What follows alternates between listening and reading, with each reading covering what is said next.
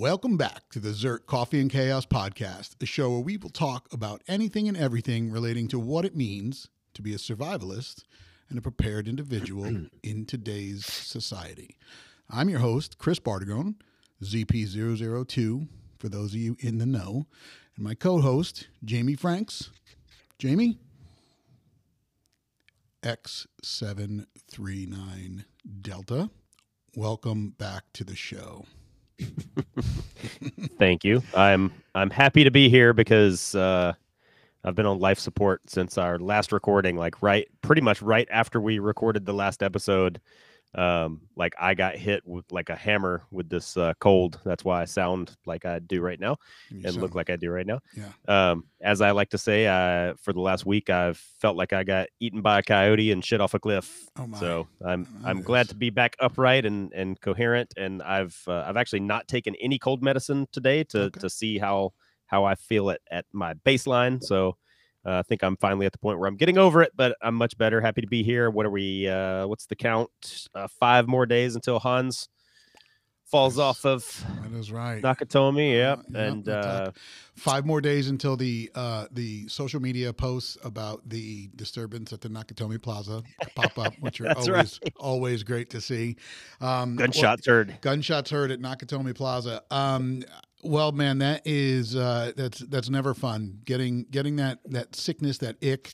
Um, yeah, it's it's never a good time. Um, fortunately, we have remained somewhat upright this year with no issues, yep. and hopefully, we are going to knock on wood that we will make it through the rest of this year uh, without any kind of situation happening. So, yeah, it, it is never a good time, and I mean that's that's yeah. also not not to not to beat a dead horse. I was about to say beat a dead drum, uh, but it, it, there is never a good time to get sick. I mean, I, am glad I got it. Kind of, if I was going to get it, got it when I did, so I should be over it by uh, by Christmas by the time Santa comes down the chimney. Yeah. But um, that that is also something to factor into your survival plan a little bit. Like, you know, what what are you going to do if you get sick? You, you know, or do you have uh, cold medicine and Sudafed and Benadryl and that kind of stuff in your in your go bag?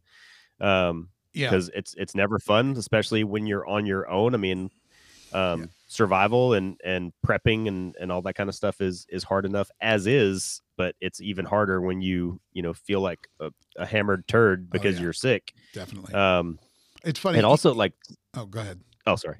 Oh, I was just gonna. One thing I've noticed since COVID, um, because everybody was like locked down and isolated for so long. Like the first couple of like just colds that I had after COVID like hit me like a hammer.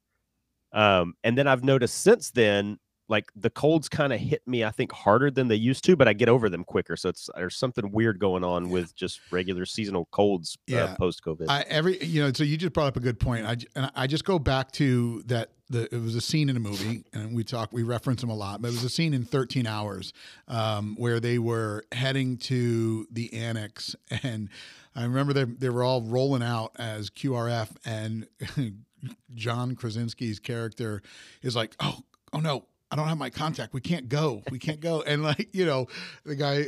I mean, it was a joke and whatnot, but you know, now he was serious. It was like a little comic relief, but he was serious. Well, I mean, but... he, and yeah, he might have been serious, but at the end of the day, you, it's you know, figure that shit out because we're yeah. going. We're not. We're not turning around.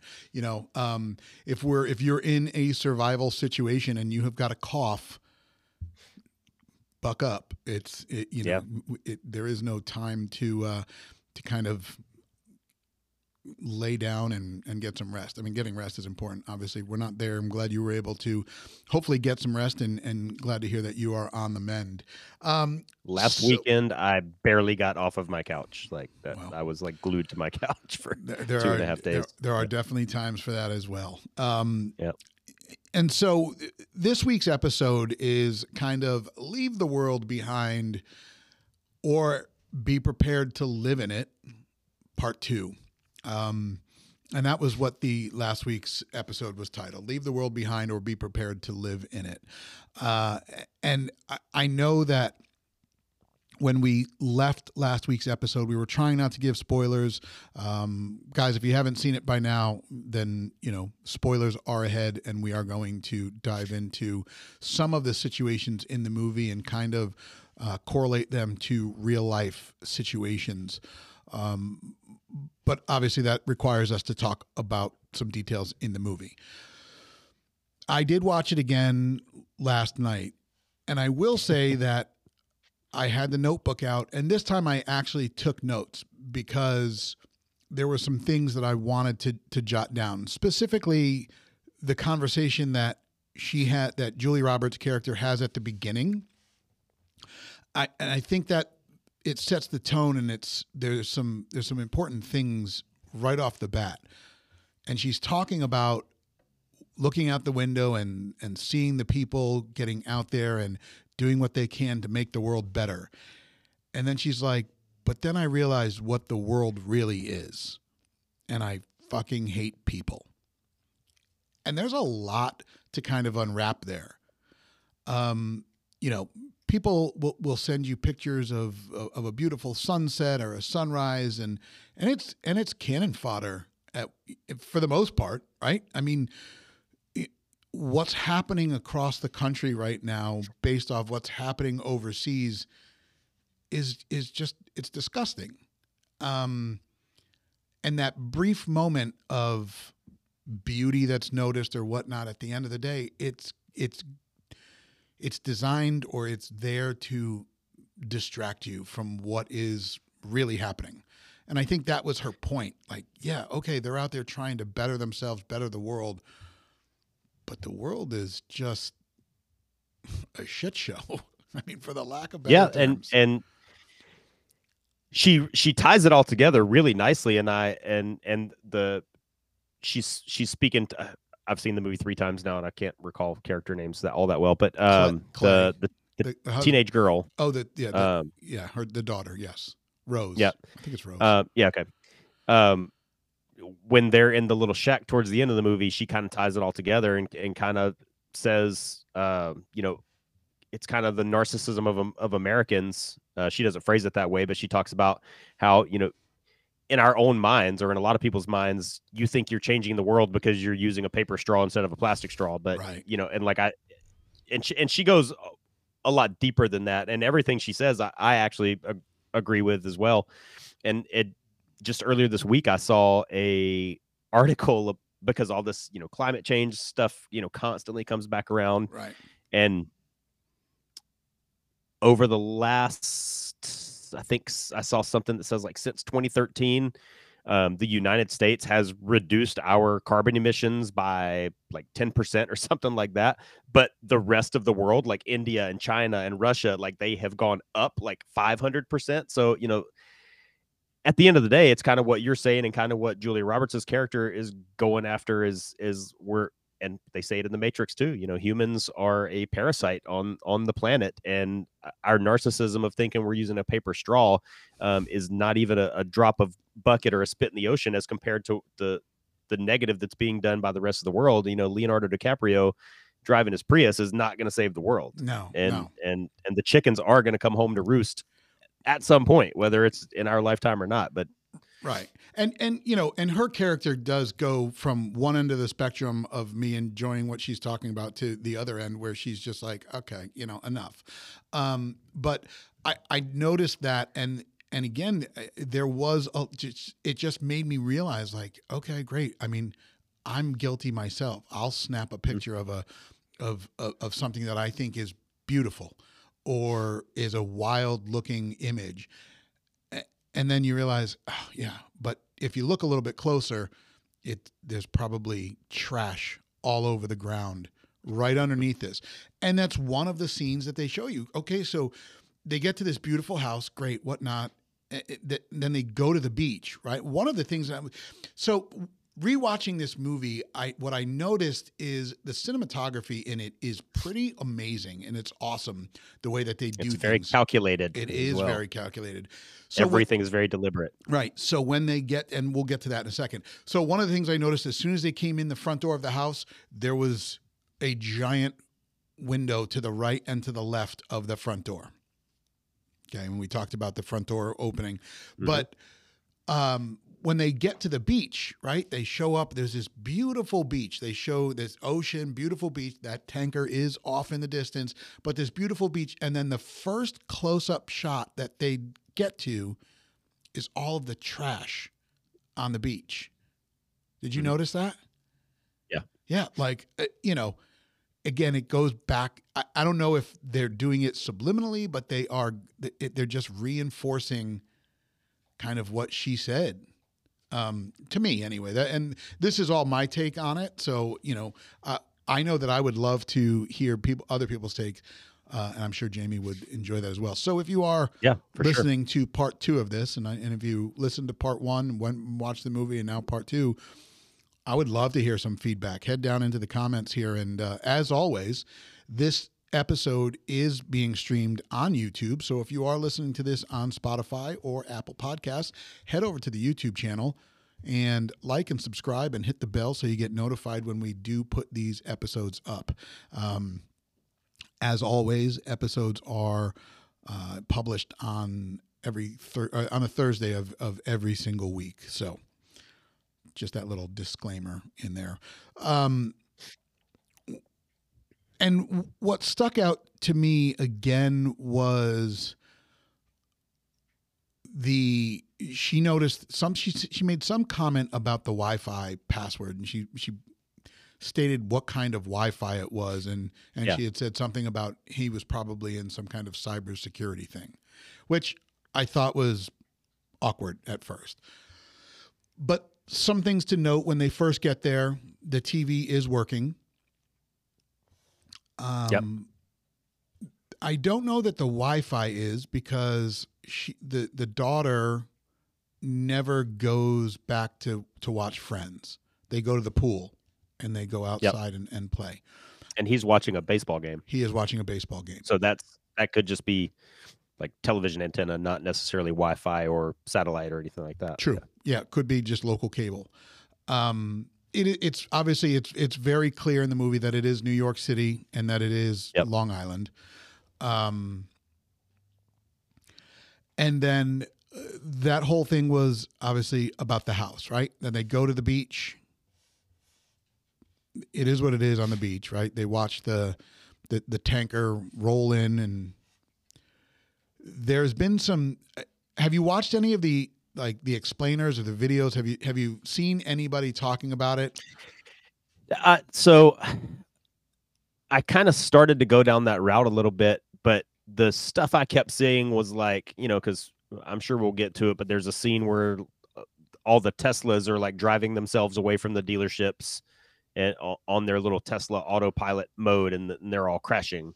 Right Um, and like, so I, I kept seeing stuff like, oh, well, that wouldn't really happen because a Tesla would need 230 hours of direct sunlight to be able to fully charge, to be able to blah, blah, blah. Like, it was just people like yeah poking holes in, in all the technological kind of uh, Yeah, yeah, that- cyber security tech yeah stuff like, oh, satellites don't work that way and this doesn't do that. And so I just, it, it seemed like a, a rabbit hole to nowhere. And, and so I just, I looked at a couple things and uh, that's, that's not how I wanted to break this movie down. So I didn't want to be like, well, that would never happen. That yeah, guy no, shot 14 bullets out of the gun. Like I, that, I didn't want this to be that. So exactly so um but one of the things i noticed is you know the the name of the tanker and whether they do it uh, it's it's white lion right and then White Lion. Yep. yeah and then people were going on and and they were searching white lion songs and there's one called i don't know when the children sleep or something like that and again When the children cry. When the children cry, there it is. Um, and there, there, there's some lyrics in there that they're like, okay, and the lyrics kind of sync up to some of the stuff happening in the movie. It is what it is. But as they're leaving the beach, they talk to the police officer, and again, we stated this last week. The police officer tells them that there was some reports of this happening. The drive home is what is what just blows my mind, and this was going back to what you were saying. They're just driving at one point they're trying to find more information about it and then the next minute she's like oh look a starbucks I was like, what the hell But I mean, do you agree with me though that like I I think that's kind of authentic. I mean, I, I've my my opinion of the regular average American has kind of dipped so low that I I believe that to be very pretty authentic. Right. Do you do you agree? Yeah, no, I agree. I mean, yeah, to an extent, I think that's what it is. Is people just go back into their happy place. They talk about it in I think I said this last week, I'm not sure, but they talk about it in Fight Club, like how like like most people will go so far out of their way to avoid confrontation that, that it's ridiculous. And there's there's another movie that I love. I'm a I'm a big horror movie. I'm a I'm a big movie guy in general, but I, I like horror I movies. agree. There's a movie that came out in 2017, I think. It's called The Invitation. That's that movie is so freaking good. Um, but but it's another one of these movies that I I think the people in the movie and when they're in this situation and things start going south, I believe their reactions to be a hundred percent authentic to what the real life versions of those characters would actually do and actually say, and people just go so far out of their way to to just become to not become, but just to be willfully, blissfully ignorant and bury their head in the sand and pretend like bad things aren't happening uh, until they literally get hit in the face with it. Like, right. and that that's that's what we saw in this movie, and that's what that's what you see in that Just- movie, The Invitation. I highly recommend. And Yeah.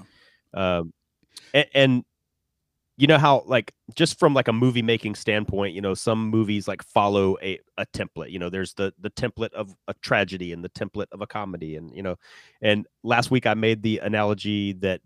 uh in a lot of ways, this movie reminded me of the Blair Witch Project, and watching this movie two more times, so, and I really like how uh, like Point Break and the first Fast and Furious movie are basically the exact same movie. It's just one has surfboards and one has race cars. Like, Right. uh, Yeah. like this movie is very similar in plot progression, like to the Blair Witch Project, and uh, and it's it's a different subject matter, but it follows the same kind of plot line, I think. But yeah. rewatching this movie, everything I talked about last week that I said bugged me, like now watching it twice more, all of those things like bugged me even more. But kind of like what you said, a lot more detail jumped out of me, and and some of the things I don't know what to make of it. Uh, you and I discussed via text, Right. right. um, like and- the, the Yeah, and I and I want to circle back to that when we get to kind Okay. of to the end of this because I think there is there there's a lot to kind of unpack with that. Um, so after they get back from the beach is when they realize the Wi-Fi is not working. Um, the TV is out. The daughter notices the deer. So those three things happen. But they uh, oh, and and Julie Roberts' character, she's like, I'm trying to find stuff about the the tanker, but again, internet's out, TV's out, and then it's okay. Well, I'm just going to make dinner. And are you going to help? So making dinner, and they're outside on the patio eating dinner, and the son's putting broccoli in the young girl's thing, and everybody is just kind of happy-go-lucky at that point, and the kids go to Well, so- t- two things around this this point in the movie that that jumped out at me watching this uh, for you know again is um when they first figure out that the Wi-Fi and the TV and all that stuff is not working.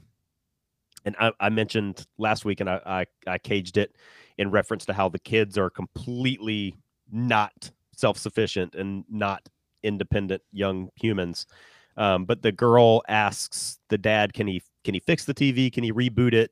Can he go up on the roof or something?" And Julia Roberts says, "No, nobody's going on the roof." And it actually like that jumped out at me watching it again because at that point in Yeah, but in th- the situation, going up on the roof would have been a perfect idea. Like that would have been one of the best ideas they could have done would be to go up on the roof and just observe and look at what's going on around them and listen and look and see and you know right, uh, but but I saw Yeah, but but hold on, I, I and I just want to check the timeline here. I don't think that was until the next day, because the next morning, the the daughter wakes up sitting on Julia Roberts saying we have two problems. One, the TV is completely out, um, and problem number two is that she can't watch thing. And then that's when she that's when they come downstairs and notice that the TV went from blue to Yep. snow. So the snow. Yep. Right. So so that first day after they get Okay, back, yeah. yeah after they get back right. from the beach, it's 11:15 p.m. when they're playing Jenga, drinking, and she notices a uh, a knock at the door. And the reason I know that it's 11:15 p.m. is because first she notices the she's like, "Hey, did you hear that?" And he's just oblivious, talking about doing something for work. And then she says again, and then they they cut to a uh, a picture of the clock. Like the, there was like either a wall clock or there was a, a grandfather clock, but it was 11:15 p.m. So I noted that time. Again, they walk to the door. At some point, he's like, "Okay, maybe just get your cell phone." Because it, you know, like, all right, it's 11:15. He realizes something's a little wonky, grabs this decorative thing, but then instead of looking at the door, the window that he had to pass to get to the Yeah. door, just opens it. Um, and then that whole exchange happens. And at after the first knock, GH does communicate through the door. So there is communication. I noticed that too. Yep. And so that's one of the points that I like about this movie is they they they're like, "Oh god, maybe this is bad." Then they kind of set your mind at ease. And then they're then they pull that right back. So they well, they pull- kind of they walk the balance beam between making you think that GH uh, is maybe a villain, but like maybe, but maybe not. Um, but but further apart on that, and when we talked about this last week, but but watching it again, I think everything that Clay, Ethan Hawke's character, I think everything he did was basically wrong. Right. And I think in terms of a stranger presenting yourself at somebody's front door in the middle of the night, everything that GH did was pretty spot on. Um, but they but they kind of play off of the kind of normal distrust that we have for each other as humans now that you Right. ki- that you need to have. and and it goes back to Julia Roberts' opening statement about Yeah. you know I know what the I, I I see the world for what it is or whatever and and that's why she hates people. Um so they get in the house and then obviously there's some back and forth communication. I'm I'm sure the second time you notice the gun that he Yes. reaches Yep. over. So, you know, he starts going through the and fumbling with the keys. So again, he's like, "Oh, they set you up." They say, "Oh, here well, he's got the keys." So he's good. Then it's, "Oh, no. The keys aren't working." And then it's, "Oh, I should have labeled these keys." Yeah, my wife my wife said I should have labeled Right. these. Yeah, and then obviously he he looks at the gun, doesn't grab grabs the grabs the thing of cash. Um, all great, and again, there's a lot of things that are kind of whether they're glossed over, whether they're talked about for a reason about this, you know, they're at the symp- uh, the symphony or the, you know, they're at the. Okay, I'm. I don't know why they threw that in there, but you know, there's some there's some mistrust based off of the communication going back and forth between Mhm. GH and Julie Roberts. Uh, they they step out right, and then they do Julie Roberts and Ethan Hawke's character. They step out to discuss this, um, and then they come back, and you're and he's like, "I'm going to make a drink." And what I specifically noticed when he came back, he was he asked him, "Do you want this drink?" And he was like, "Well, I haven't touched this one yet, so here you go." Right. So, um, he sits down, and then I think either Ethan character, Ethan Hawke's character, or or GH's or GH says, "Do you want one?" And the first thing that Julius Roberts says is, "Well, what's in it?" Mhm. And before he can answer, Clay's like, "Oh, "This is so good!" Like you know, just with this dorky smile and giggle, and I'm just like, "Dude!" And then they move right past it, like it never, like the drink thing obviously doesn't come back up. But uh, I- I I wrote this down in my notes because this is actually something that- that's been bothering me, like just kind of in my life the last, I don't know, the last year, year and a half or something. Because I, Okay. like, I I started to notice because it- has, I- I feel like it has had an impact on my personal life as well. There's this like common thread now that you see it everywhere. You see it in TV shows, you see it in car commercials. The other night, I went to the movies with my daughter, and there was like a Capital One commercial at the beginning of the movie, and it's in this Capital One commercial where like men, like husbands, are being portrayed all over like right. uh, yeah. like like I was about to say social media, but like just it's everywhere. Like men are just being portrayed as like bumbling buffoons. Like in the Capital One commercial, it's like the the wife is like, "My husband would be lost if he if it wasn't for me," and he's like, "Oh yep, I I don't know how to do these numbers. It's a good thing my wife told me to do the Capital One app." And you like and you see like in car commercials, like men are just these these bumbling idiots that can't figure out how to get the thing into the back of the Subaru or whatever. Like uh, and it's it's kind of like I said, I, I feel like it's actually had a little bit of, of impact on on my personal life as a as a single dude um, that that's out in the dating world. Like I I kind of think women are being brainwashed with this idea that like men are these like bumbling complete idiots, uh, and and like they're like men are no or very rarely are men portrayed as as Right. masculine men are, are are portrayed as like these clueless idiots that would be lost if it if it wasn't for their wives and like Right. i Now- wrote Now we then- probably have some women that are listening to this going, "Well, yeah, I mean, some of you are." And listen, I'm not going to say that there's probably not some of them that are are are not, but you know, for the most part, I mean, that's not. It, it, you're right. It's it's stereotypical. It has become stereotypical that Right. that yeah that and and like they and they kind of like throw it in your face like uh, in the movie to me o- over and over again in the movie like the the next morning when they wake up julia roberts is kind of trying to shake him out of his ignorant stupor Oh, and like right. hey look Yeah. I, I need you to do something like we need to figure this out and he's like you know Yeah. what i'm gonna do so i'm gonna fix this for us Yeah. I'm Right. gonna go buy a newspaper. Like that's his answer. Like his e- his answer when he finally decides to man up is I'm gonna go buy a newspaper. And- like and that's I- to me that just Yeah, because she it reinforces that right. Yeah, kind of that new negative stereotype that, Yeah, that's fallen because she's still upset in his report. So yeah, but before we do that, the the last thing that happens in this part one is the TV goes from the blue screen of death, right, letting everybody know that it's a you know network emergent or emergency network. I i- the blue screen with the uh, wah, wah thing um, to it- you get a brief glimpse of a news report from CNN, which again, uh, I'm like, okay, why did they choose it? But um, it's funny they they show you CNN, the New York Times, but there's no Fox News in it. So anyway, CNN, and it basically it says that uh, that CNN's reporting a cyber attack across the country, and they show you a picture of the United States with hotspots of Mhm. big uh, or high threat to medium or no threat. Um, one of the Easter eggs in that little thing is a QR code. Uh, I was Oh, not able to get it. I was not able to scan it, but the QR code is somewhere over Pennsylvania, Ohio, and it's all about a I think like an amusement park where a lot of things went kind of sideways. Not Action Park, which that's its own story. but um, so I I, Class I action park. exactly I tried to pause it and and scan the QR code. I could not, but I know that it's out there on the internet, and that's kind of the last thing. You get that little brief glimpse, and then the TV goes to snow.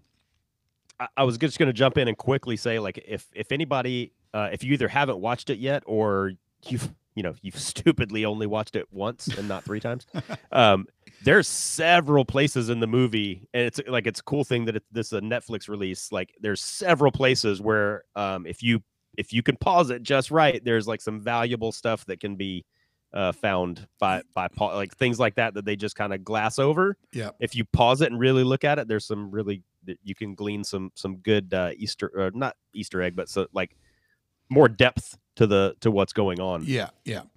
Um, so then that then the next day is when obviously they all wake up in the house. Now, Julie Roberts and Ethan Hawke's kids still have no idea about the people in the house, um, and there is the whole, you know, uh, the TV is out. Fix my stuff. I'm going to go to the store to get the newspaper. So the husband leaves the wife and the kids in this house with people that they don't 100% trust. Um, GH is And again, she says nobody goes on the roof when going on the Oh, roof yeah, and probably that's- would have been a great idea. Exactly. That's when she says, right. That that's when that whole thing happens about rabbit Yeah. ears and um and I, I I gotta say that we've talked about it in the past. They were triggers to your survival plan. Right now, there's, in my mind, and I'd love to hear some feedback, there's two triggers that are clearly activated. Cell phones are down. There's no communication, right? Because what I noticed is they didn't try and call anybody. So do they? Who? Well, nobody. Nobody. I'm sorry. When GH shows up at 11:15, they say we would have called, but cell phones Hmm. aren't working. So the last time they showed anybody using their cell phone in a in an actual phone scenario is her on the phone with somebody on the drive to the the house, right? in in the scene where where they first come in in the middle of the night 11 15 p.m and they come in and they're he accesses the cabinet and all that stuff and uh she there is a quick little part where she looks at her phone and goes oh yeah i don't have service and so like again like there's a lot of these things in in movies that are used as like a vehicle or you know to, to get to the next plot point and you know back in the old days that it would have been the person picking up the phone and and going on the little thing like right. Yep. but yep. we don't do that anymore because nobody has house phones anymore. Now, Right. every single time you pick up your cell phone, whether you do it consciously or subliminally, you look at your signal and you see, like, oh, I only have one bar or two bars or 5 Mhm. bars, or oh, I'm connected to 5G. Or now it's on my iPhone. It's if I don't have service, it says SOS, right? Right. Um, so now I, I think people just subconsciously do that. So they quickly made reference to it in that one scene where she goes, Oh, yeah, I don't have service. And so I think that's pretty realistic in today's day and age where, I mean, you're not going to try to call somebody if you look at your phone and see that you don't have service because you know it's not going to work. Right. So so the next morning, the first thing that they get we get introduced to is alerts on the phone from The news CNN alerts, yep. News Time uh, that a, a cyber attack has um, has happened. Um, it's CNN, New York Times, and then the, the last one I believe is either New York Times, but there is some gibberish which I think the interwebs has classified as it was Russian. Um, so it's funny that Yeah. Okay. I- again, that's what the interwebs is talking about. But basically, it says East Coast power failure. Mhm. Um, and then she goes to show him the phone, and it's not there. And I want to. Come on. Well, right. I mean, it just that doesn't like I can't get notifications off my phone without doing like five steps. So, Exactly. but I want to. But, but I think that I'm gonna lump that in the basket of what we're going to talk about at the end. Some of those subtle things that you and I were talk, texting about last night. Yeah. Um. So the daughter notices the deer. The, so that one Ethan Hawke's husband goes out to go buy a newspaper um, to solve the world's problems, which you know he's out there just acting normal. GH's character goes to go to the neighbors, and the kids are there with the wife and the daughter.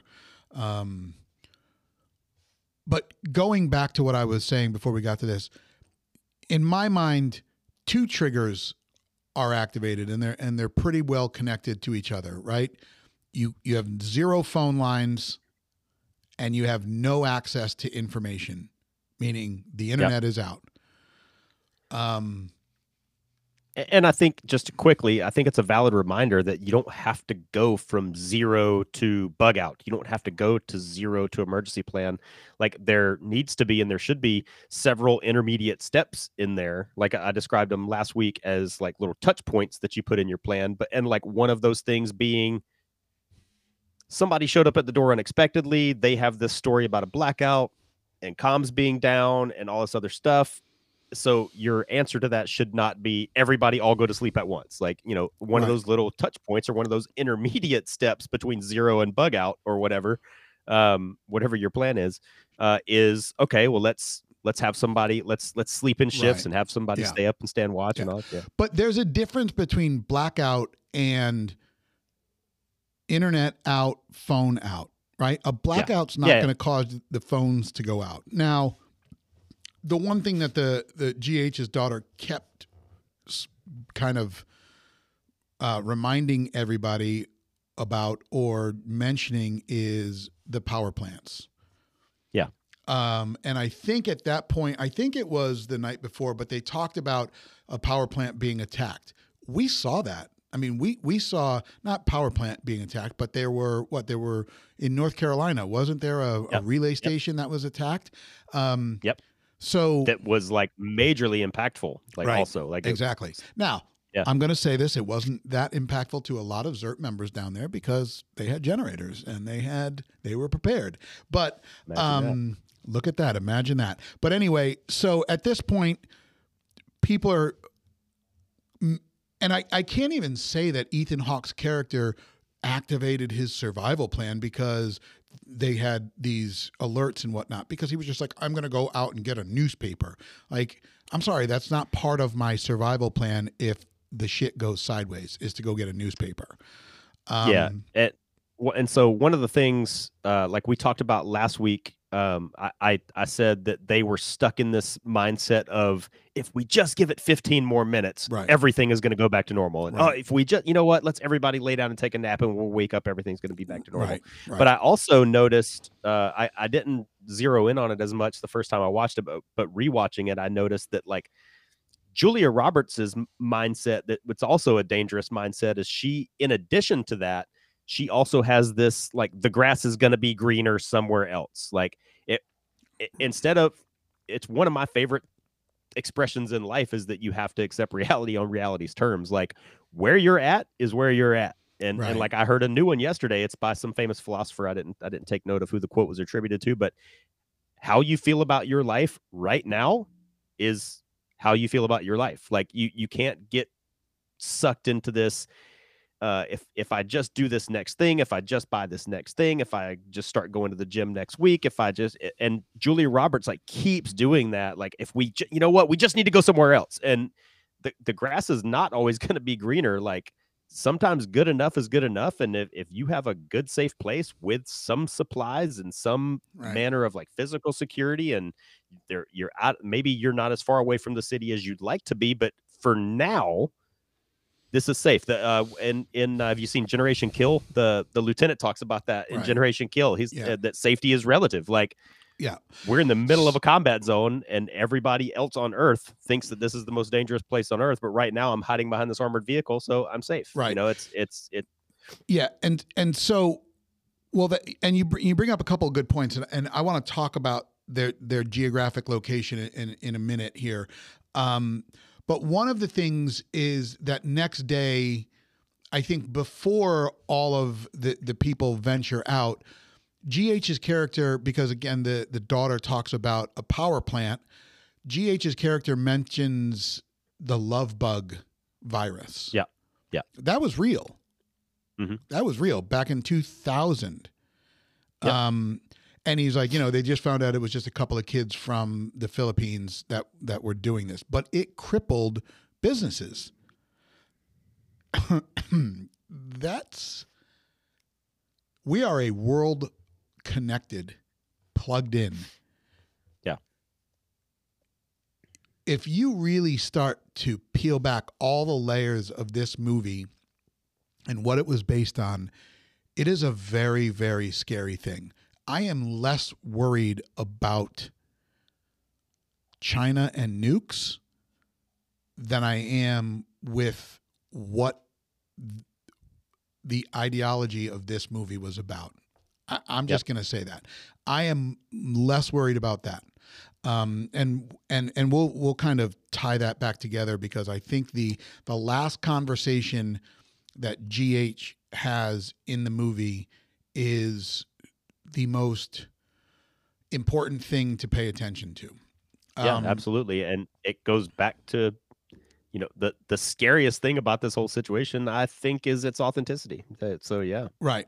So a couple things I noticed is obviously Ethan Hawke's character is driving to the store. He has no idea where he's at.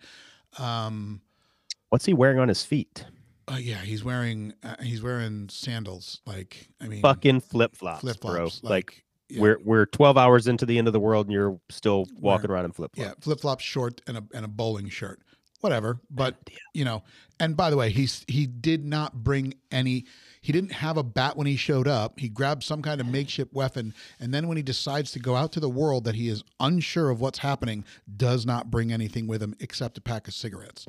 Um, yeah. So so yeah. So so there's no comms that are happening. He's driving around like like a nincompoop. Um, but and and I'm less concerned about his situation because that just I think that just elaborates on his uselessness in the in the film, but more about GH's. So what I first noticed is he goes to the neighbors who he's pretty sure are not going to be home, but he goes there for a reason, um, which is to get the satellite phone. Got it. He now has his firearm. Great. He grabs his phone and he pulls it up to check his wife because his wife at this point is Yep. in the air flying back from Morocco or something. The the text from the wife um, are prior to 11:15 p.m. The 1st one that you can read is at 9:23 and he is at the symphony because he's talking about I wish you can hear this and then there's obviously and all of them are not delivered not delivered not delivered. right. Okay, so he sees this. He realizes, in my mind, he realizes he can't do much about this right now. So he needs to just work on the problem that he can, which is acquiring the sat phone. Have you ever used the sat phone? I wrote that down in my. I, I have not. I have not. But before he gets to the sat phone, is what I want to talk about. Okay. I'm sorry. At this point, the only thing that's happened is a blackout. We do not know what GH and his daughter saw driving to Long Island. But the next time he goes to another location, he pulls up to the house and it is littered with things, Stuff. stuff. Glass, the door, the front door is open, not locked. He steps on the carpet, it is loaded with water. Inexplicably. Right. W- w- He calls out, nobody there. He moves through the house and he acquires a sat phone. Steps outside, tries to use a sat phone. Nada. No joy. Go ahead with the have you tried Uh, to so I was just yes. I, That's a I've, perfect uh, setup. That was like when I was in Afghanistan. That was one of the pieces of gear that I was responsible for carrying every time we went outside the wire. We had sat phones, and when I like now I'm a hovercraft pilot, so anytime we do a mission that we consider over the horizon, um, we have to carry a sat phone as a as a tertiary means of communications. And and so yeah, I have quite a bit of experience with sat phones, and as a person that has quite a bit of experience with sat phones, sat phones are still an enormous pain in the ass to use. Like they they are not they're not a, a satellite version of your cell phone. They're they are not user friendly. You have to have an access code to even like unlock the phone itself. Once you unlock the phone, you have to wait for it to establish communications with the satellite. Once it establishes communications, you have to put in the uh, the PIN number for your account because if you don't have an account, like a billing account, you if this if the cell phone or the satellite phone is fully functional and it has satellite connectivity and you're able to unlock it and it's charged, you still cannot use it if you don't have the PIN number for the billing account. And then once you have the PIN number for the billing account, you punch that in, then it will tell you you have to dial. And then there's this whole like card. It's like a three by five card. And we like I always had it laminated because I was working around water, but because like it it says it's it's this whole like spreadsheet basically on this little card of what region of the world are you in and what region of the world are you trying to call? Because both of those things and it's like if you're in the northern hemisphere western quadrant and you're trying to dial this when you have to use this method of dialing and and it's it's a major pain in the ass. So um the the fact that the sat phone didn't work for this guy is if you've ever used a satellite phone I would bet even money that even if everything was working perfectly as it should, this guy would probably still not be able to use the sat phone. That's one of those Hollywood things, and I just thought I'd bring it up and throw it out there You know- because using a satellite phone is not as easy as Sure, it looks in movies. But it, So- but it, but it. I guess it raises a good question. Um, is a satellite phone something that an an everyday person can acquire? And Yes. does it make sense to add it to your kit? I would, based on my experience, I would say not. Yeah. Okay. So there you go. It, the, I would say that it they're they're very expensive.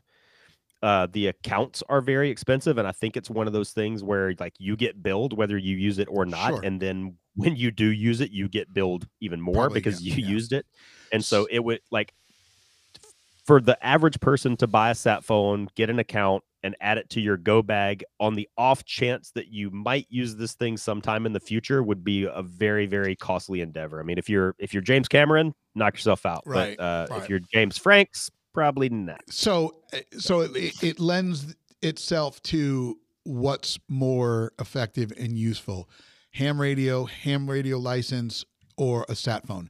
Probably you're not you're not really comparing apples to apples, but if you're if you're talking in the realm of comms, when the when Yeah. the cell phones go down, ham radio is going to be your better shot. Hundred percent. So- Hundred percent. So one of the other things, the, the only thing to notice uh, or to note about Ethan Hawke's segment here is, sure, he comes across the lady, the lady speaking in Spanish. We've identified what she says. Uh, She's just rambling that she's lost, um, and she's questioning what it is, what's going on. She re- she references the the drone dropping gas, which we find out is just a a drone, I guess, dropping flyers. But the one thing that I, I want to notice or I want to note is that when he steps out of the car, confused and and not knowing where he is, there's one brief c- communication that comes across talking about the cyber attack has affected animal migration.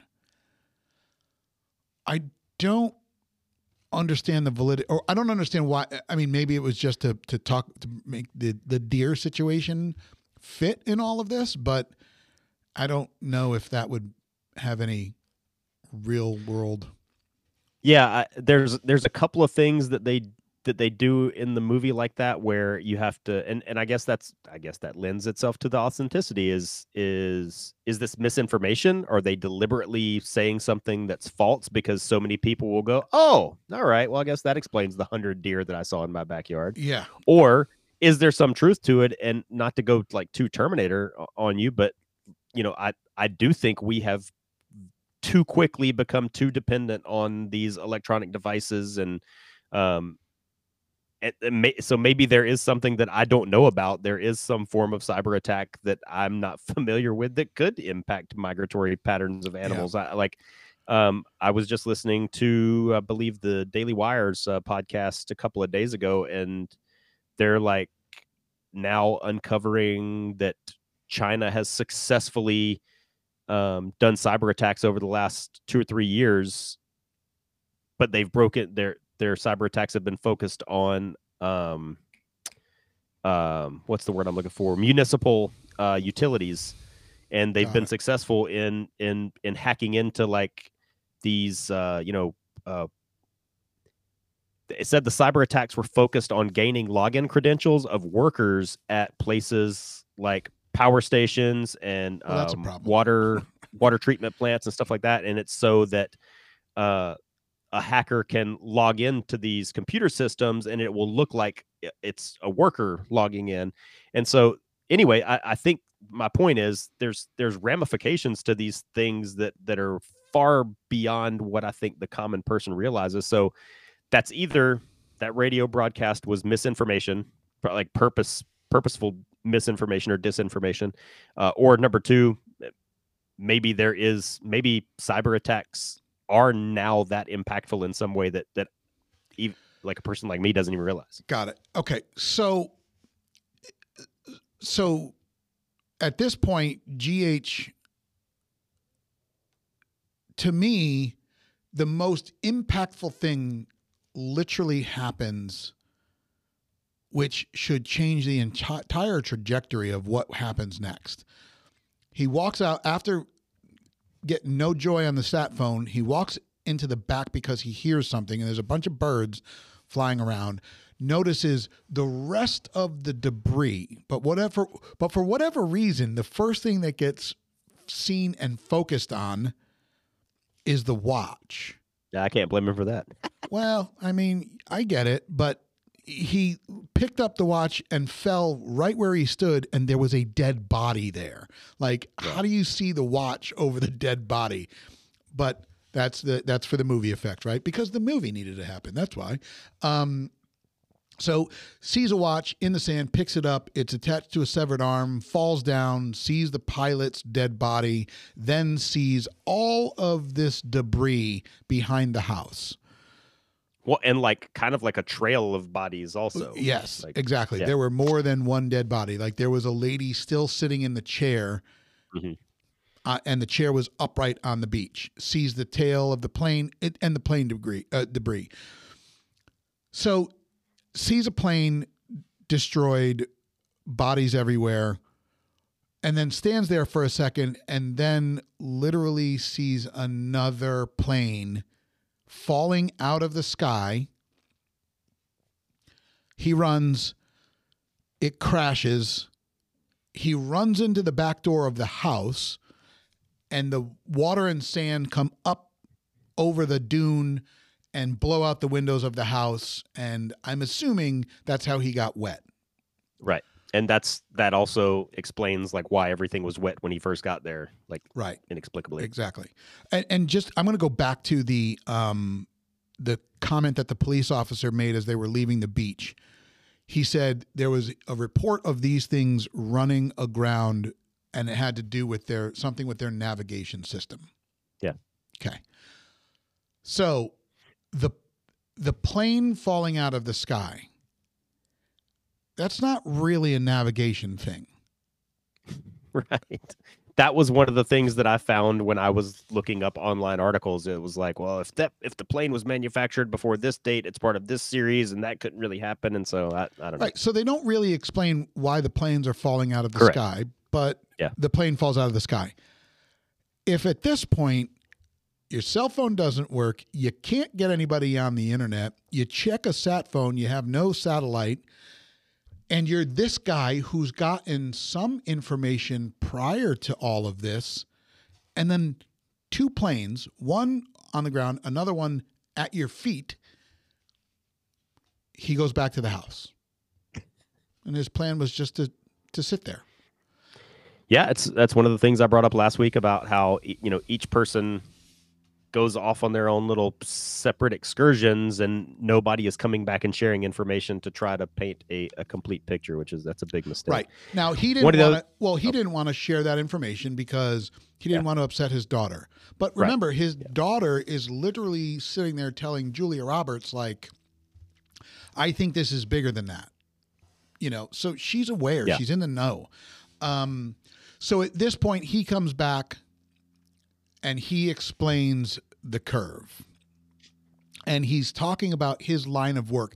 And I don't think they ever really go into what his line of work is, but he talks about the curve um, and how if you monitor the market, you can see these trends and it almost helps you see the future. I am sure that there is probably a little bit of validity to that. I would say so. I think that there is probably a bunch of people in the finance world that can see trends, watch the curve, see the the the, the spikes and the and the dips in the market, and give you a, a snapshot of what's to come. I don't know. What do you think about that?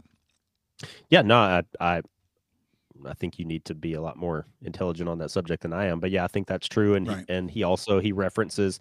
You're right. It never really says what he does, but he also references at one point uh, for one of his clients. Uh, part of of his job was uh, analyzing the cost benefit analysis of military operations, like right. kind of in terms of like this missile costed a million dollars and we fired this cruise missile but only killed two guys but you know this this little pill right. that we could drop in their water supply this pill only costs 99 cents and we can kill the entire village. And so like kind of like cost benefit analysis like that because that's when he breaks down that from like a financial standpoint almost from a, a foreign power you don't need to invest in aircraft carriers and F-35s and cruise missiles and atomic bombs. You can just create civil unrest, and that will do more damage than a nuclear weapon could do anyway. So Right. he ties that into the cost benefit analysis of military operations, and like you said, um, uh, fi- people on on the financial side get, can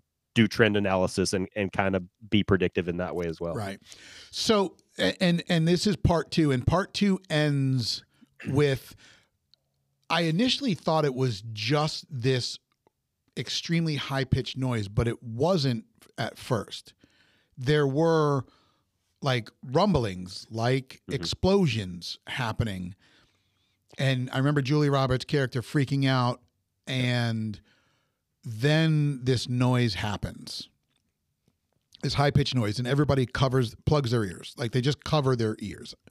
Um, and then that's how obviously that's how the curve ends, and part three is the noise, and that's what it it picks up where um, you know Julie Roberts heads out to the woods, and and then I think it cuts to the kids out in the woods because at this point the two the two younger kids went to look for the deer they ended up in that little shack out there. I don't know what the whole point of the story that the son, that Archie told the, the the little girl about the guy laying Yeah, there. it never you know, ties into anything. it never ties into anything, right? Um, But after they walk back, that's when we see that the kid Archie is bit by some kind of bug. He pulls the bug off. He's looking for service to probably contact Taylor or whatever, the girlfriend. So I wanted to tell you, I've watched this movie three times now, and I have the this little part with the insect. I have not seen it. I I and the, and when I watched it yesterday, I was specifically like going forward, going back, po- pausing, Yeah, scanning. I- lit- like I, It's yeah, I can I've not seen this because you mentioned it last week, and I said I missed it, and I Yeah. I deliberately looked for it and still couldn't. I- and and I'm gonna. I, guess I'm terrible. and he actually reference it, references it at the end of the movie but um it's right when they're walking out they it's a low camera shot and they're looking at just ankles and she's in front and then he is and then he reaches down and he he slaps his ankle and he pulls something off and she's looking at the city um because she sees the flock of birds and then obviously the noise happens.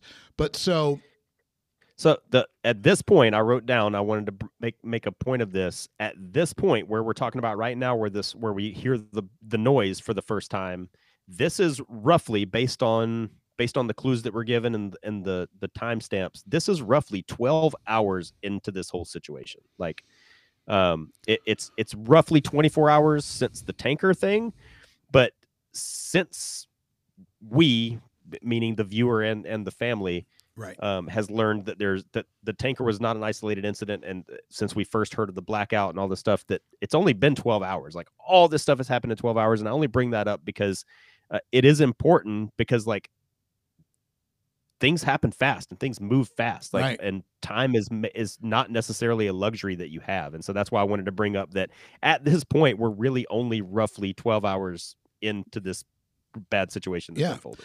so uh, so at this point um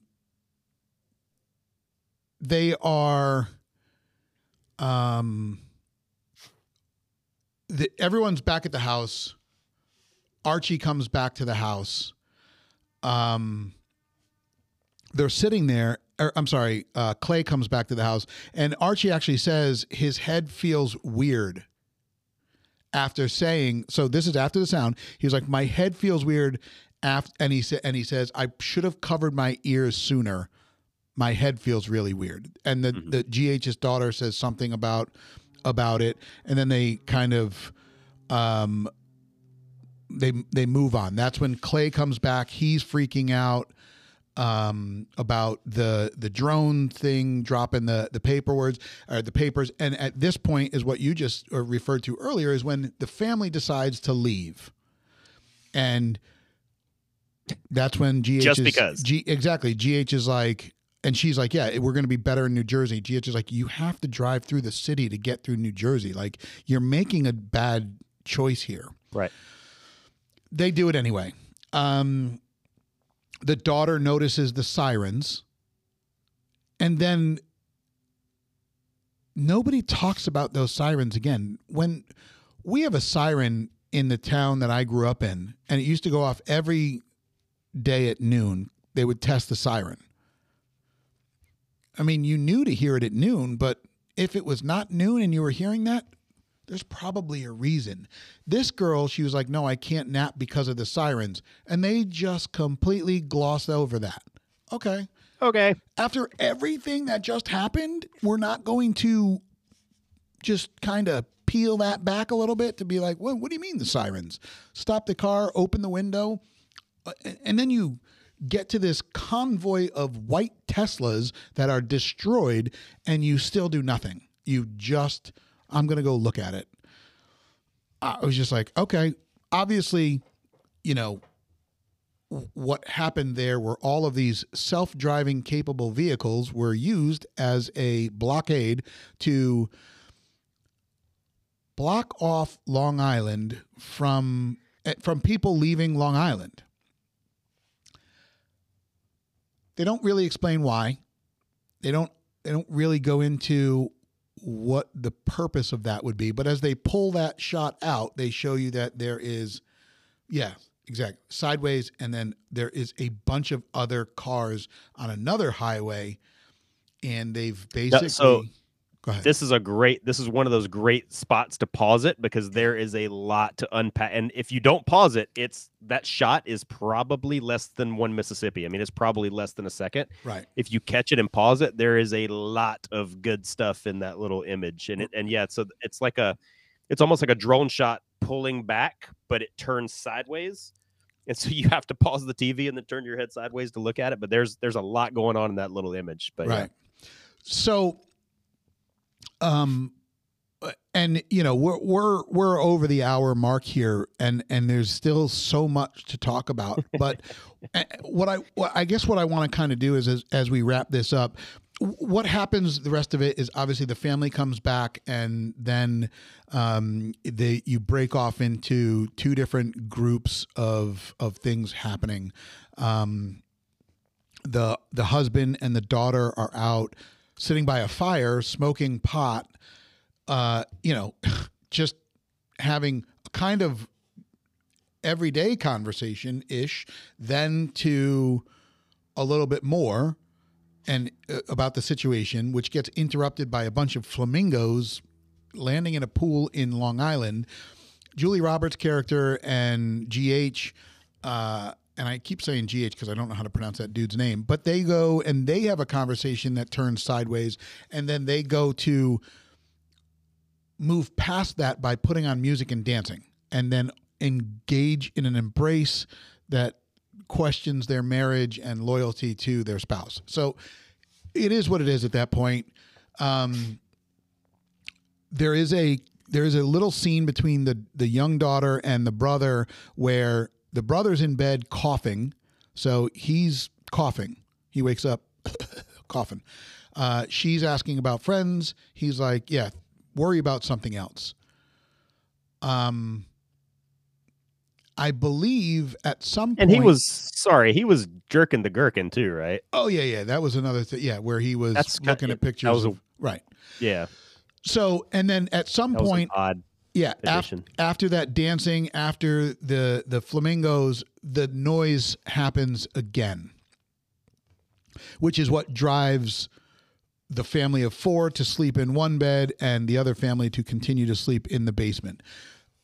During the family of four's going to sleep situation, um, Archie, the son, is asleep, and the wife uh, recognizes that he is hot or warm. The father is asleep, and the young daughter is sitting there telling the story about the flood. And, you know, it is what it is. All right. So the next day wakes up. Oh, God. The um, ding. Uh, time's up. Uh, the, the teeth falling out situation. And this is where they're sitting on the on the couch after Archie pulls out his teeth and he says, I got bit by a bug. And if you remember, GH's character says, Oh, well, that could be what it is tick, Lyme disease. Now, that's not that's not the case at all. and and where I want to kind of wrap this up is the two husbands and the son go to get help while the two women go to try and find the younger daughter.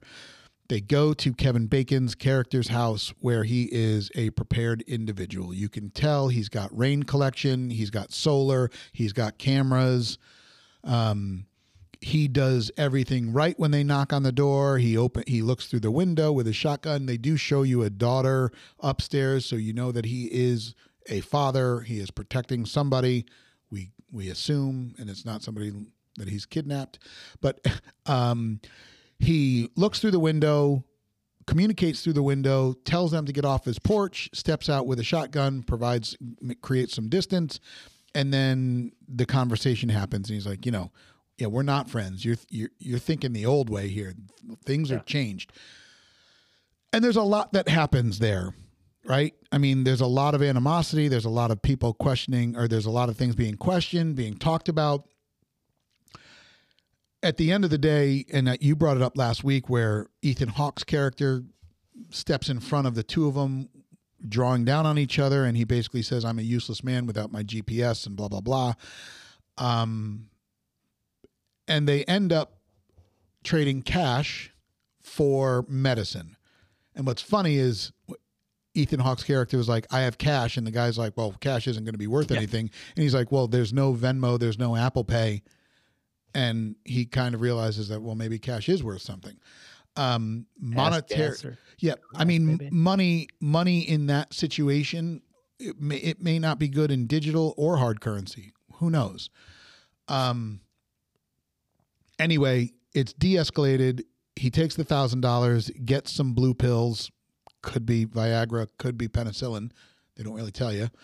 Uh, now, I think they're. Um, I think those are actually. Uh, I should know this being in the military, but there's uh, there's pills that you can take for radiation sickness, and I think that's what he gave him. Okay. Uh, and also, like to me, I they didn't make it if they were trying to make this inference, they didn't make it obvious enough. But like to me, like the you see the kid has like really dark like bags under his eyes right. at this point. Yep. And to me, his face also looked like it was like sunburned, like radiation burn. But I, but they didn't make it obvious enough that I'm sure about that one. Right. And the only but that's but I think the pills they gave him were for um, radiation sickness. Okay. And I forget what they're called. Right. And they talk about that. He talks about Kevin Bacon's character talks about that.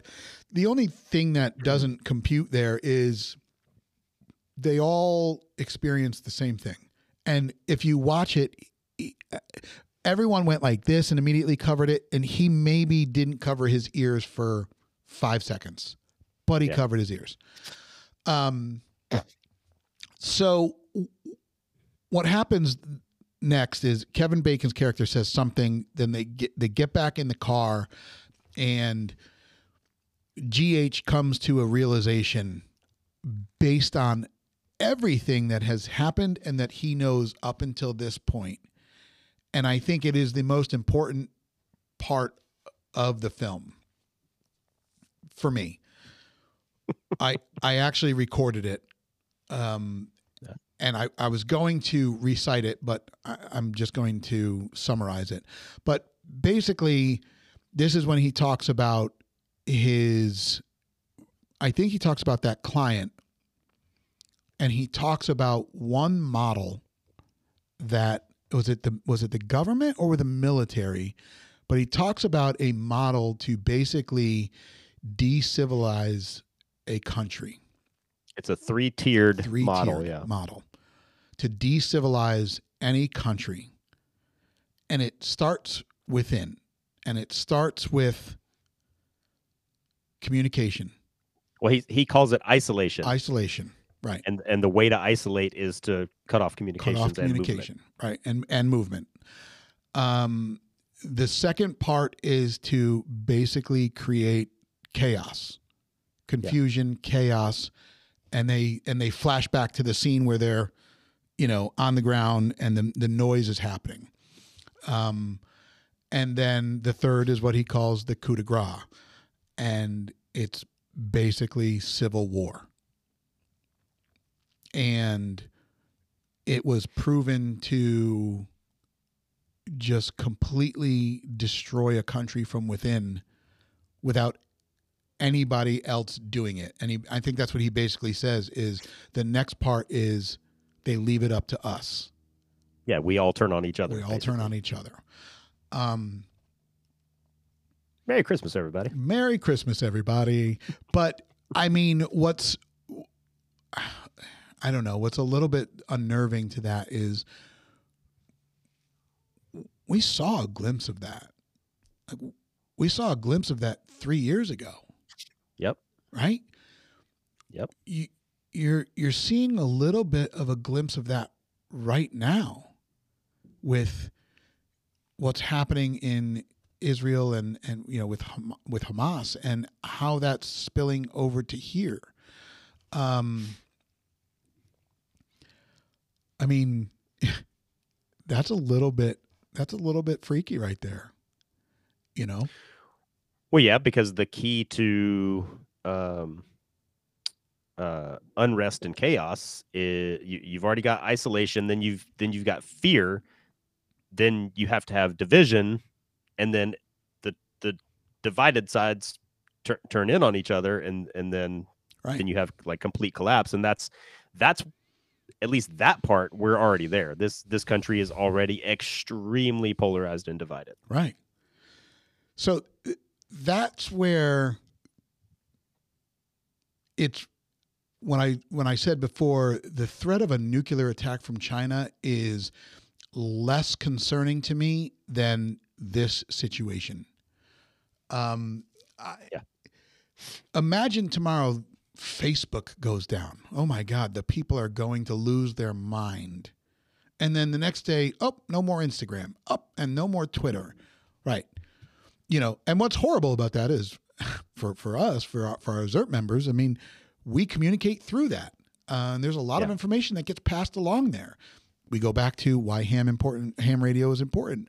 But folks, I, I want everybody, if you haven't watched that movie by now, you've you've heard enough about it through these two shows to go and watch it and and and and just think about that. Now, all of this could be fake and a dream. That entire movie could be a dream. And where I'm going to go with that is exactly what I texted you about last night and what I said we were going to circle back around to. So, when you the cinematography on this movie is awesome. And when you when Julia Roberts is walking around this house, it's just beautiful architecture and she goes up and and you the first thing you see is in this living room and you see this giant wall print. And I would say that it's probably I don't know, eight feet by 10 feet on this wall. And it's a black yeah, it's and like white tapestry. Yeah, big tapestry, black and white um, with like modern abstract is what I would call it. There you go. Yep. Then she goes up into the bedroom, and again, beautiful bedroom, minimalistic with just a bed and like end tables, and the entire accent wall behind the bed is a ocean scene, a calm ocean. Just, just the surface just surf, of the ocean. Yeah. Surface of the ocean. That's in part one of the house. Yep. Part two which is after the knock on the door, the the tanker going sideways, the comms being down. You wake up the next day, and the opening shot is Kevin ba- or uh, is Ethan Hawke and Julia Roberts' character in bed, and as they pull back, the ocean scene is now changed. Mm-hmm. It's a rough ocean. You go rougher. down rougher ocean, correct. You go downstairs it again, it gets rougher. Right. You go downstairs and the first scene again is a pulled back shot of Ethan Hawke's character standing in front of the TV and you look at the tapestry and that has changed. It is no longer yeah, so what it was. After you brought that to my attention, um, you know, in the movie there's part 1, part 2, part 3, part 4. Um, the the surface of the ocean uh, accent wall, it only changes uh, like it's in part one, it's one way, part two, part three, part four. The it gets progressively the, the image of the surface of the ocean gets progressively worse and the waves get bigger and bigger and bigger. Um, so that's that's progressive and you know and and logical and, and ties into the plot. That the thing in the living room, the best that I could tell. Uh, I stopped counting because I, I eventually just realized that every time they show it, it's different. So it, it, it didn't change. It's not like one thing in part one and one thing in part two. It's every single time they they show it, it's different. And See, and yeah. that's the part where like I guess I'm not smart enough to understand what to make of that, other than you're just supposed to know that it keeps changing. Well, because okay. it doesn't. So two things. It's not I'll- really an image of anything. Right. So two things I'll tie it here to, and then you know, and then we can leave the viewers with some some thought provoking questions here or or thought provoking uh, ideas. Um, I only noticed it change three times, which uh, at some point Oh, it changed way more than that. Okay. So I noticed it only three times, but uh, I guess it changed more. So could this entire thing be a dream sequence? Um, maybe it could be. Uh, what was what I noticed that it was a black and white, which if the and again I'm I'm curious to hear what other people saw, but it's like a Rorschach, right? I mean, Yeah. When you look at a Rorschach, it's just images, ink blots, and you decipher what it is, and they and Right. there's there's changing. Um, so There will probably be some after uh, after show research on Rorschachs and uh, what that all means, and who knows if that is connected to it. But folks, it could all just be a dream. Um, and, but who knows? Uh, there are a lot of things that I took away from this film. It was definitely a great film. I've definitely recommended it to other people. Um, if you if you don't want to watch it because two of the executive producers are people you may not like, great. I mean, the it is what it is. It was well done. There's a lot you can take away that and you can store for later on it. Uh, what I find interesting is they leave it with the coup de grace, civil war, right? Or not. Or, not. So, some type of war. some Yeah. type of war. Um, and then what I find hilarious is there is a movie coming out in 2024, 2024 called Civil War. And it's exactly what they alluded to in this movie. The state of Texas and California create basically uh, their own civilization here or whatever. Uh, and that's what it's all about. Uh, which is weird. Texas and, and California um, does not make sense, maybe just size wise. But at the end of the day, uh, I'm curious to see what that movie is all about. Um, but yeah, guys, that's that's our take, or that's my take on this. I, You know, I, I enjoyed watching it. I enjoyed talking about it. Um, I enjoyed taking some pieces away as a survivalist and figuring out that comms and I mean comms in general, internet and phone down, and then a couple other things weird happen. We're we're making a we're calling an audible on our weekend away at the at the Hamptons. Yeah, and the, the first three letters of prepping or preparation is PRE, pre. So like Right. you you gotta front load some stuff. You gotta, you know, we like you said, we communicate via Facebook and Instagram and stuff because it's convenient because we can because Right. it's very accessible. But uh, to go and get a ham radio and a ham license and construct some, you know, an antenna that that takes a little bit of you got to burn some calories to do that stuff. But but you need to do it ahead of time. You got to do it before you need it. You got to buy ammo before you need it. You got to buy a gun before you need a gun. Right. Um, so, you know, a, a couple of the other takeaways are, are things that we've talked about. There are things that you can use your cell phone for when there is no service, when when there is no connectivity. You can, there's a feature of Google Maps that I think most people don't know about, where you can download the map sets to your phone and it's stored on your phone locally, so you don't have to have internet access or Wi-Fi to access the maps. You can't use GPS. Also, your phone doesn't actually have a GPS receiver. When you when you pull up Google Maps, for example, and it shows you where you are, that's a visual representation of your bearing and range from the nearest cell phone tower. Now, I don't know enough about I know enough about it to know that your phone doesn't actually have GPS. People just call it that because that's that's a a common use term that people understand. Global positioning system. It it is what you think is GPS on your phone is showing you where you are, but it's not actually using satellite triangulation, which, which is truly what GPS is. Your phone doesn't actually have a GPS antenna on it. Yeah. Um, but I, I don't know enough to know that if the communication network is down, will that function still work? I don't know the answer to that. Uh, I would I would kind of think not, but it would still be a useful thing to preload maps. You know, hard download map sets to your phone. You can use them when the phone's offline. Um, we've talked about how we talked about the bug out vehicle episode. Um, one of your best bug out vehicle options is like a dirt bike, and when when the Right.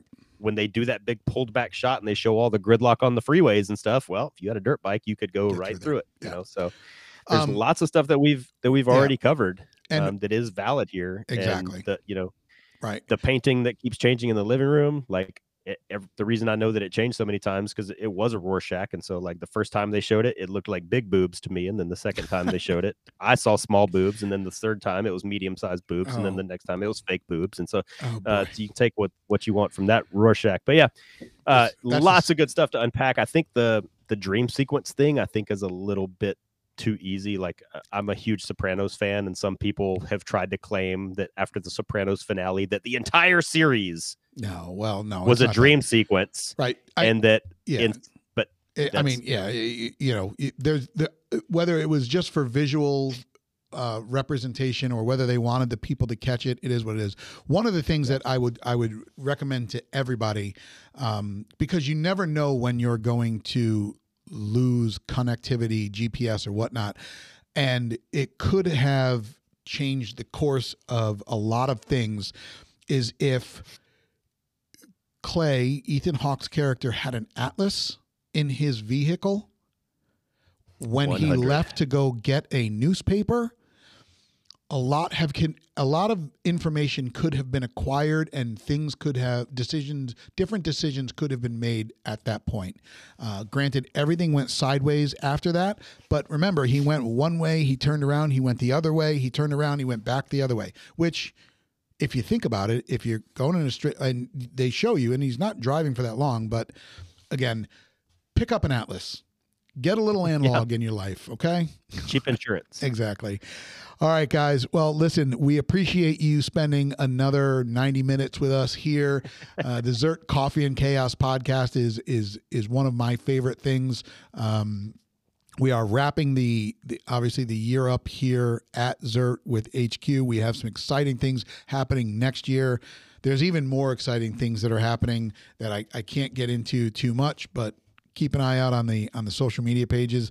The XP001 remastered figure is up for pre-order on Black Ops Toys. If you have not done that and you're interested and you missed the first one, get out there, pick that up because the first 300 when they sell out will activate a new line of those things and you never know who will get a character.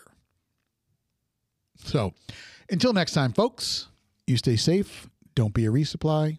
Jamie, Hey, by the by the next time we record an episode, uh, Santa will have come and left uh, me a lump of coal, and so uh, we, you know, maybe we can unpack that uh, in the next episode. But until then, uh, have a Merry Christmas, and uh, it's easy to be hard, and it's hard to be smart.